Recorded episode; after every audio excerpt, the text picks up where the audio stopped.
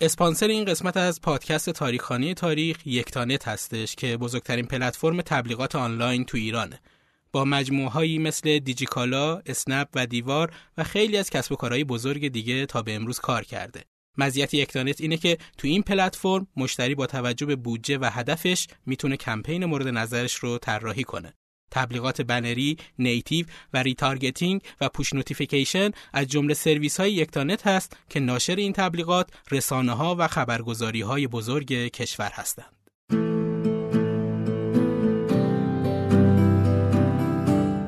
تاریک خانه تاریخ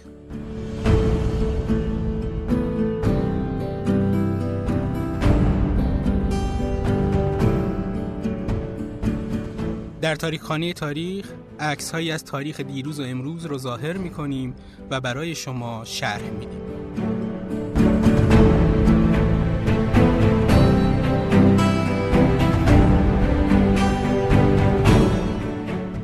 سید حسن تقیزاده سیاست و روشنفکری از افراد تا اعتدال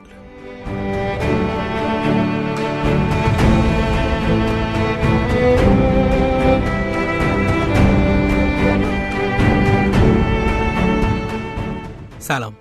دوازدهمین قسمت از پادکست تاریکانی تاریخ رو تقدیم حضورتون می‌کنیم.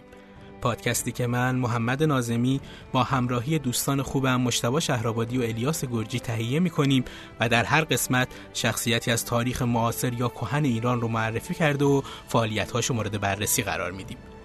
پادکست تاریکخانه‌ی تاریخ رو می‌تونید از طریق پلتفرم صوتی و اپلیکیشن شنوتو بشنوید یا با جستجوی نام پادکست تو اپهای دیگه مثل iTunes، Castbox، Overcast، Podcast Addict، Podbean و Google Podcast ما رو دنبال کنید و به تمام قسمت های تولید شده این پادکست دسترسی داشته باشید. تو این قسمت از متنی نوشته آقای علی افتخاری روزبهانی منتشر شده تو سایت تاریخ ایرانی استفاده کردیم تا از سید حسن تقیزاده صحبت کنیم. از رهبران انقلاب مشروطیت، از شخصیت‌های علمی و فرهنگی و از رجال سیاسی بحثانگیز ایران معاصر.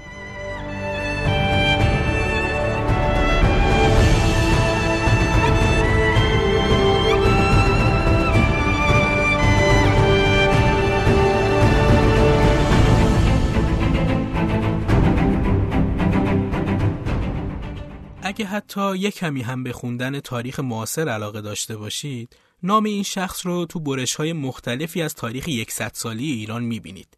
سید حسن تقیزاده فعالیت سیاسی تقیزاده با پارلمان شروع شد و با پارلمان هم تموم شد.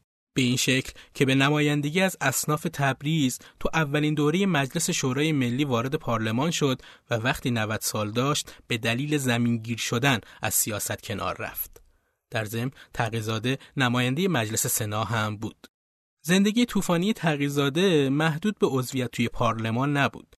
اون سالهای متمادی وزیر و سفیر بود و افکارش تو فضای روشنفکری ایرانی موافقا و مخالفای زیادی داشت.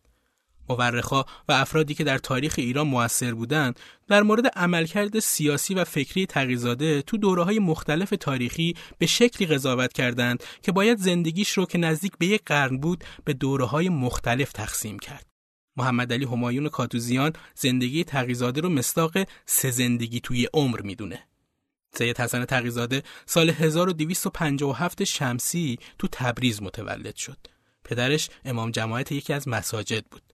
تحصیلات تقیزاده مثل خیلی از روشنفکرای ایرانی دیگه با تحصیلات مذهبی شروع شد. پدرش که شاگرد شیخ حسین انصاری از علمای به نام نجف بود، آرزو داشت فرزندش رو برای مجتهد شدن به نجف بفرسته. تقیزاده از هشت سالگی تحصیل مقدمات عربی و از چهارده سالگی تحصیل علوم عقلی، ریاضیات و نجوم و هیئت رو شروع کرد. در حکمت قدیم، طب جدید، علم تشریح و هیئت جدید درس خوند و در مدرسه آمریکایی تبریز با علوم جدید آشنا شد. اصول فقه رو هم از میرزا محمود اصولی و حاج میرزا حسن یاد گرفت. تقیزاده اما دور از چشم پدرش و به همراه میرزا محمد علی خان تربیت زبان فارسی و علوم غربی رو هم یاد گرفت. زمانی که روشنفکرای ایرانی تو آخرین سالهای حکومت ناصرالدین شاه با دیدن عقب موندگی ایران از غرب فریاد تجدد خواهی سر داده بودند، سید حسن تقیزاده جوان بود و 20 سال داشت. تبریز تو اون روزها دومین شهر بزرگ ایران و کانونی برای روشنفکرای ایرانی بود که تو قفقاز استانبول زندگی می‌کردند و افکار و نظراتشون رو از طریق روزنامه ها و مجلات به تبریز میرسوندن. تقیزاده وقتی اندیشه های میرزا ملکم خان نازم و دوله و تالبوف رو مطالعه کرد و روزنامه های فارسی زبان خارج از کشور مثل اختر، پرورش، سریا، حبل المتین و حکمت رو که به تبریز می‌رسیدن خوند و همینطور با مطالعه کتاب های عربی چاپ مصر و کتاب های ترکی چاپ عثمانی نسبت به اندیشه های سیاسی اروپایی افکار آزادی خواهانه، ضد استبدادی و تجدد طلبانه تمایل پیدا کرد. اون به قدری شیفته ترویج افکار عصر روشنگری شده بود که با همراهی دوستش محمد علی خان تربیت تصمیم گرفت مدرسه‌ای تو تبریز تأسیس کنه که بتونه تجدد خواهی رو تبلیغ کنه. اما این مدرسه با مخالفت علمای تبریز امکان فعالیت پیدا نکرد و محمد علی خان تربیت و تقیزاده به جای مدرسه کتاب فروشی تأسیس کردند. کتاب فروشی تربیت خیلی سریع مرکزی شد برای رفت آمد و تجدد خواهان و همینطور محلی برای تبادل کتابهای عربی، ترکی و نشریات فارسی زبان تجددخواه که در خارج از ایران منتشر می‌شد. این همون کتاب فروشی بود که دو دوران استبداد صغیر به آتیش کشیدنش. تقیزاده یک سال قبل از آغاز انقلاب مشروطه به عثمانی، مصر و قفقاز سفر کرد و با روشنفکرها و ایرانیای مخالف استبداد ناصری مقیم اون کشورها ملاقات کرد.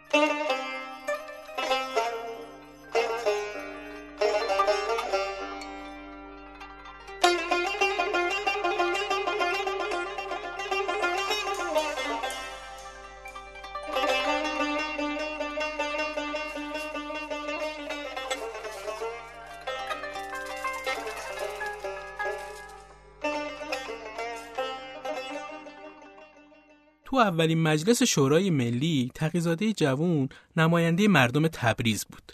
نطخهای هیجانی اون در دفاع از آرمانهای مشروطه و مخالفت تند و تیزش با دشمنان حکومت قانون و تجددخواهی اون رو به یکی از رهبران برجسته انقلاب تبدیل کرده بود.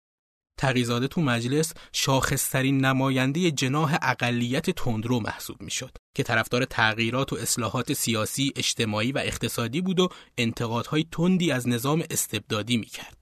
اون توی این دوره کنار رجالی مثل سعد و دوله و میرزا حسن خان مشیر و دوله عضو هیئتی شد که از طرف مجلس معمور تدوین متمم قانون اساسی مشروطه شد.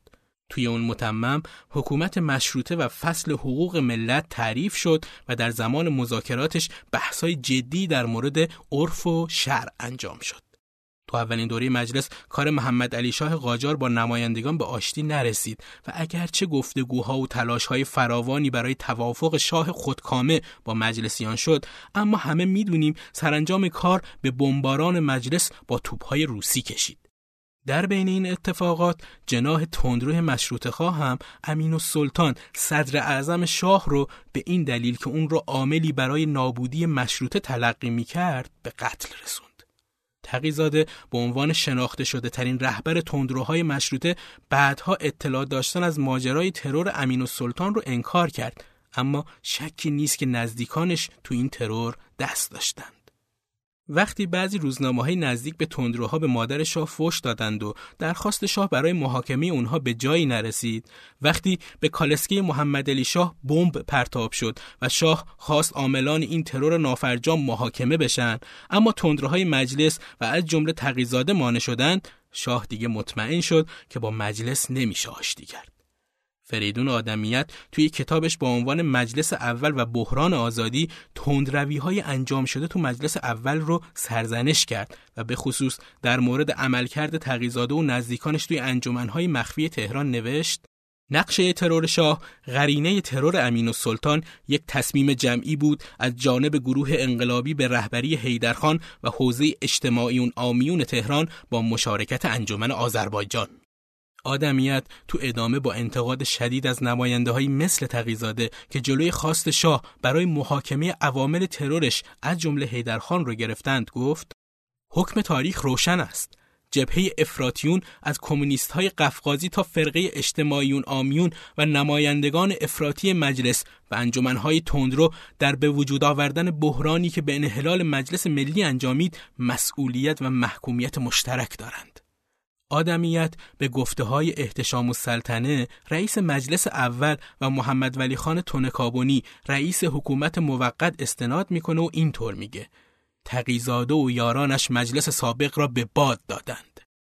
خود تقیزاده که نیم قرن بعد حرکات افراطی مجلس اول رو بازبینی می‌کنه میگه شاه تصور کرد که مشروط خواهان قصد جان او را دارند ظاهرا اگر مدارای بیشتری با او می‌شد امکان سازش منتفی نبود مجلس به توپ بسته شد و تقیزاده به سفارت انگلستان فرار کرد و با وساطت این سفارت شاه به تبعیدش از ایران رضایت داد. تقیزاده اول به پاریس و بعد به لندن رفت. اون تو دوران تبعید توی انگلستان با همکاری ادوارد براون تلاش زیادی کرد که اوضاع ایران تو دوره استبداد صغیر رو تو افکار عمومی مطرح کنه.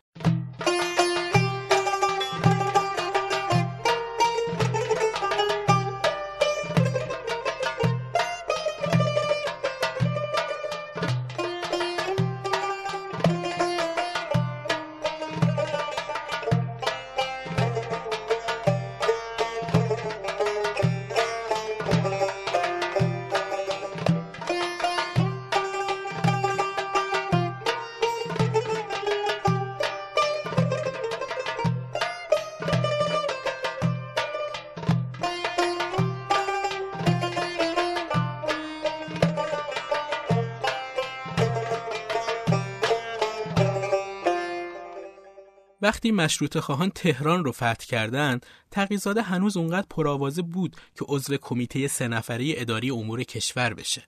اون تو مجلس دوم رهبر تندروهایی شد که اون موقع حزب دموکرات رو تشکیل داده بودند. سرفصل برنامه حزب تقیزاده از این قرار بود.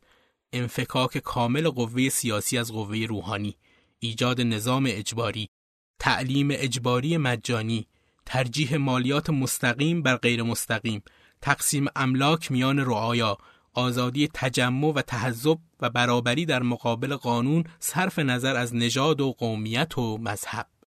مجلس دوم دو دسته شد دموکرات ها و اعتدالیون که هر کدوم روش خاص خودشون رو برای پیشبرد آرمان های مشروطه داشتند دعوای این دو گروه در نهایت سر مرز بین عرف و شر و تفکیک دین از سیاست بالا گرفت. علمای نجف که اگه حکم ایشون تو حرمت شرعی همکاری با محمد علی شاه نبود ای بسا استبداد محمد علی شاهی صغیر نمی‌شد این بار حکم به خلاف اسلام بودن مسلک سیاسی تقیزاده دادند. تو این فتوا اومده بود چون ضدیت مسلک سید حسن تقیزاده که جدا تعقیب نموده است با اسلامیت مملکت و قوانین شریعت مقدسه بر خود دائیان ثابت و از مکنونات فاسدش علنا پرده برداشته است لذا از عضویت مجلس مقدس ملی و قابلیت امانت خارج و قانونا و شرعا منعزل است به جای او امین دینپرست وطن پرور و ملتخواه صحیح المسلک انتخاب فرموده او را مفسد و فاسد مملکت شناسند و به ملت غیور آذربایجان و سایر انجمنهای ایالتی و ولایتی هم این حکم الهی را اختار فرمایند و هر کس از او همراهی کند در همین حکم است. طبق روایت تقیزاده بهبهانی اگرچه بزرگ اعتدالی ها بود و حتی شاید به همین دلیل توی جلسه بهش پیشنهاد کرد که نسبت به حکم علمای نجف متواضع باشه و به دیدنشون بره. و بهش میگه که ترتیبی میده که خیلی با احترام اون رو قبول کنند و خیلی هم با احترام برگرده. اما تقیزاده در جوابش میگه من هم خیلی تند بودم. گفتم آقا شما چه عقیده دارید؟ شما عقیده دارید رویه من بر خلاف اسلام است؟ گفت نخیر گفتم پس بردار تلگراف کن. من التماس نمی کنم. تقیزاده مجبور شد مجلس رو ترک کنه. اما وقتی سید عبدالله بهبهانی رهبر جناح اعتدالی مجلس ترور شد باز هم انگشت اتهام رو به سمت دموکرات ها حیدرخان امو اغلی معروف به حیدر بمبی و البته سید حسن تقیزاده نشونه گرفتن. تقیزاده به حدی متهم بود که وقتی تابود بهبهانی رو میبردن جمعیت شعار می‌دادند. فقیهی که اسلام را بود پشت تقیزاده گفت و شقیزاده کشت. وقتی یکی از نزدیکان تقیزاده رو به خونخواهی سید عبدالله ترور کردند تقیزاده از ترس جونش به تبریز رفت و ایران رو به مقصد استانبول ترک کرد. این دومین تبعیدش از ایران بود که البته چهارده سال طول کشید.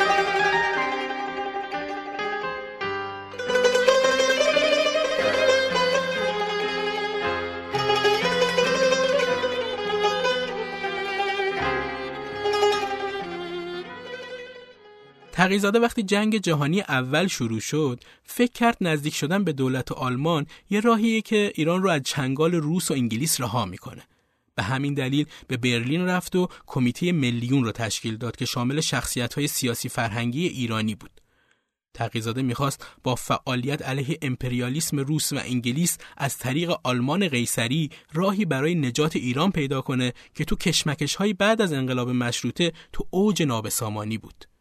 وقتی آلمان توی جنگ شکست خورد تقیزاده راه به جایی نبرد.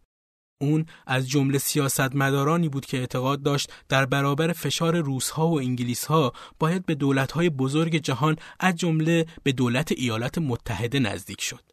اون توی نامی به محمود افشار در سال 1300 و بعد از شکست آلمان ها تو جنگ اینطور نوشت. اگر مطالب عمده که به عقیده این جانب کشیدن آمریکایی ها به ایران و دست دادن آنها در ادارات است سر بگیرد انغریب کارها به جاده اصلاح میافتد. باید آنچه ممکن است کوشش کرد که آمریکا را به ایران کشید. امتیازات داد.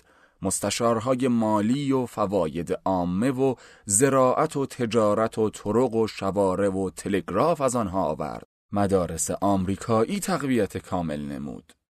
تقیزاده تو نشریه کاوه راه علاجش رو برای تجدد خواهی تو ایران می نویسه. دیدگاهش بر پایه اینه که ایرانی باید ظاهرا و باطنا جسمن و روحن فرنگی معاب شود و بس. این نقل قول بحث و جدلهای زیادی رو تو ایران حتی تا امروز به پا کرده. اما ببینیم تقیزاده تو نشریه کاوه دقیقا چی نوشته. اون تو سرمقاله شماره اول دوره دوم کاوه اینطور نوشت. قصد مجله کاوه بیشتر از هر چیز ترویج تمدن اروپایی است در ایران. جهاد بر ضد تعصب خدمت به حفظ ملیت و وحدت ملی ایران. مجاهدت در پاکیزگی و حفظ زبان و ادبیات فارسی. امروز چیزی که به حد اعلا برای ایران لازم است و همه وطن دوستان ایران با تمام قوا باید در راه آن بکوشند سه چیز است که هرچه درباره شدت لزوم آنها مبالغه شود کمتر از حقیقت گفته شده. نخست قبول و ترویج تمدن اروپا بلا شرط و قید و تسلیم مطلق شدن به اروپا و اخذ آداب و عادات و رسوم و ترتیب و علوم و صنایع و زندگی و کل اوضاع فرنگستان بدون هیچ استثنا جز از زبان و کنار گذاشتن هر نوع خودپسندی و ایرادات بیمعنی که از معنی غلط وطن پرستی ناشی می شود و آن را وطن پرستی کاذب توان خواند. دوم احتمام بلیغ در حفظ زبان و ادبیات فارسی و ترقی و توسعه و تعمیم آن. سوم نشر علوم فرنگ و اقبال عمومی به تأسیس مدارس. این است عقیده نگارنده این سطور در خط خدمت به ایران و همچنین برای آنان که به واسطه تجارت علمی و سیاسی زیاد با نویسنده هم عقیدند که ایران باید ظاهرا و باطنا و جسمن و روحن فرنگی معاب شود و بس. کسایی که تو این سالها به تقیزاده ایراد گرفتن و به عقیدش حمله کردن هیچ وقت از مطالب قبل از جمله معروفش حرفی نزدن که دیدگاه اون کاملا روشن و مشخص بشه. با این حال تقیزاده بعد از مدتها گفت که حرفش یکم افراطی بوده و تلاش کرد که تو سالهای آخر عمرش اون رو تعدیل کنه. اون تو خطابه معروف باشگاه معلمان میگه؟ این جانب در تحریز و تشویق به اخذ تمدن غربی در ایران اگر هم قدری به خطا و افراد پیش قدم بودم و چنان که اغلب می‌دانند اولین نارنجک تسلیم به تمدن فرنگی را چهل سال قبل بی پروا انداختم که با مقتضیات و اوضاع آن زمان شاید تون روی شمرده می‌شد. و به جای تعبیر اخذ تمدن غربی پوسکنده فرنگی معاب شدن مطلق ظاهری و باطنی و جسمانی و روحانی را واجب شمردم و چون این عقیده که قدری افراطی دانسته شد در تاریخ زندگی من مانده اگر تفسیر و تصحیحی لازم داشته باشد البته بهتران است که خودم قبل از خاتمه حیات نتیجه تفکر و تجربه بعدی این مدت را روزی بیان و توضیح کنم. تا حدی توضیح یا عذر آن نوع افراط و تشویق بی حدود به اخذ تمدن غربی در اوایل بیداری و نهزت ملل مشرق آن است که چون این ملت ها بی اندازه نسبت به ملل مغربی در علم و تمدن عقب مانده و فاصله بین آنها بی تناسب زیاد شده بود وقتی تکانی خورده و این بود مسافت را درک کردند و چشمشان در مقابل درخشندگی آن تمدن خیره گردید گاهی پیشروان جوان آنها یک بار بدون تعمل زیاد و تمیز و تشخیص بین ضروریات درجه اول تمدن و عوارض ظاهری آن اخذ همه اوصاف و اصول و زواهر آن را چشم بسته و صد درصد و در واقع تسلیم مطلق و بیقید به آن تمدن غربی را لازم شمرده و دل به دریا زدند و آن را تشویق کردند و خواستند به یک جهش آن فاصله را طی نموده خود را به کانون تمدن جدید که در هزاران سال تکامل یافته بود بیاندازند. تقیزاده سال 1303 به ایران برگشت و باز نماینده مردم تبریز تو مجلس شد. اون با اینکه کنار مدرس و مصدق با سلطنت رضاشاه مخالفت کرد اما بعدها پست های مهمی تو دولت رضاشاه گرفت. سال 1312 اون رئیس هیئت نمایندگی ایران برای مذاکره با شرکت نفت شد که قرار بود امتیازنامه استعماری دارسی رو تعدیل کنه. اون با تمدید قرارداد دارسی مخالف بود و با علی اکبرخان داور تلاش می‌کرد جلوی تمدید اون رو بگیره. اما با ورود رضاشاه به صحنه تصمیم گیری مجبور شد امضای قرارداد الحاقی رو قبول کنه. تقیزاده خودش میگه که شاه هم اول مخالف بود که قرارداد تمدید بشه اما با فشار انگلیسی ها مجبور شد که قبول کنه. با این حال تقیزاده با امضای اون قرارداد خیلی نفرین شد. اون تو جریان مذاکرات مربوط به ملی شدن نفت با یه نطق مفصل تو مجلس این ماجرا رو توضیح داد. دکتر محمد مصدق نقل قول معروف تقیزاده رو که می‌گفت فقط آلت فعلی برای امضای قرارداد بوده تو جریان دفاعیات ایران تو مجامع بین المللی در مورد دعوای نفت بین ایران و انگلیس بارها استفاده کرد. تقیزاده سال 1328 به عنوان سناتور مردم تبریز تو مجلس سنا انتخاب شد. اون توی دوره نخست وزیری دکتر مصدق با جنبش ملی شدن نفت محتاطانه برخورد کرد و اگرچه روابط خوبی با مصدق نداشت اما هیچ وقت با اون مخالفت نکرد. سید حسن تقیزاده اواخر عمرش رو روی صندلی چرخدار بود و به علت کهولت سن از کارهای سیاسی کنار رفت و سرانجام توی 92 سالگی در تهران فوت کرد.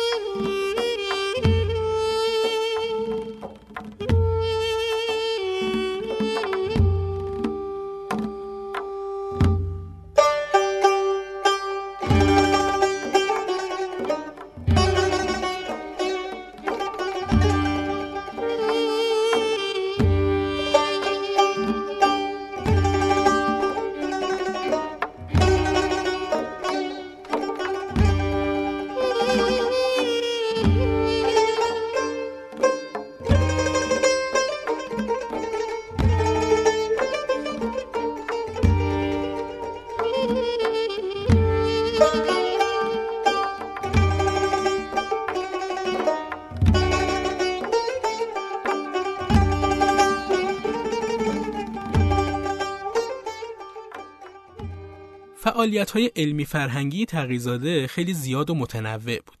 تحقیق، تعلیف، روزنامه نگاری، تدریس، کتابشناسی، ایراد خطابه و سخنرانی، پشتیبانی از فعالیت‌های علمی فرهنگی به خاطر داشتن مقام و موقعیت سیاسی، مشارکت تو تأسیس و سازماندهی نهادهای علمی و فرهنگی و دادن مشاوره و رایزنی تو این زمینه ها که لیست آثارش به صورت مجزا تو یادنامه تقیزاده نوشته شده.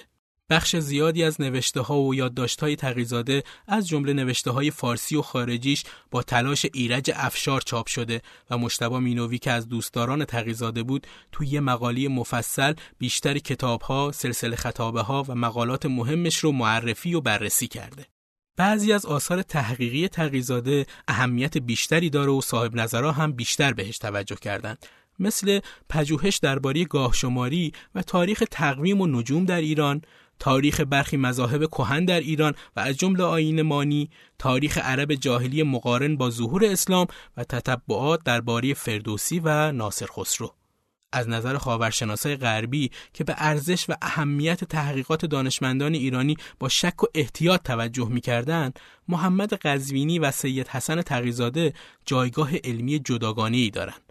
تقیزاده تو دانشگاه کمبریج انگلستان مدت کوتاهی هم تو دانشگاه کلمبیای آمریکا و مدت نسبتا زیادی تو دانشکده معقول و منقول دانشگاه تهران که الان دانشکده الهیات هست تدریس کرده و موارد درسیش زبان فارسی، تاریخ و فرهنگ ایران، تاریخ عرب در اوایل ظهور اسلام، تاریخ ادیان ملل قدیم و تاریخ علوم اسلامی بودند. متن خطابه های درسی اون هم کنار بقیه آثارش منتشر شدن. خاطرات تقیزاده رو با عنوان یک زندگی طوفانی مرحوم ایرج افشار که روحشون شاد باشه منتشر کرده که نکات خوندنی زیادی در مورد بزنگاه های تاریخ معاصر ایران داره. اما چیزی که تقیزاده میگه با باور رایج در مورد حادثه هایی مثل ترور عطابک، ترور سید عبدالله بهبهانی و ماجرای نفت متفاوته. پیشنهاد می‌کنم که حتما این کتاب رو بخونید. داستان تقیزاده داستان روشنفکریه که بیمهابا وارد عرصه سیاست شده و آزمون و خطاهای زیادی رو پشت سر گذاشته. عملکردهای تند و بعضی وقتا متناقضش تو طول زندگی سیاسی و نظرات جسورانش در مورد تجدد خواهی توی ایران تلاش های بیدریقش برای حفظ فرهنگ ایرانی و اشاعه و تقویت ادبیات فارسی همگی باید کنار هم قضاوت بشه.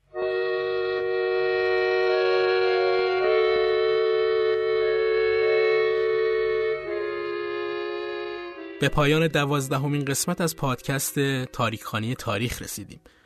جا داره در انتهای کار تشکر کنم از مرزی محمدزاده که ویرایش این متن رو به عهده گرفت. شما مخاطبین عزیز می‌تونید از طریق توییتر به آیدی ت underline تاریخ با ما در ارتباط باشید و نقطه نظراتتون رو در مورد این پادکست با ما در میون بذارید. و اگر هم در توییتر نیستید در هر بستر پادکستی که تاریکخانه‌ی تاریخ رو میشنوید اگه امکان نظر دادن داشت حتما ما رو از پیام هاتون بی بهره نذارید. ممنون از اینکه همراه ما بودید. روز روزگارتون خوش.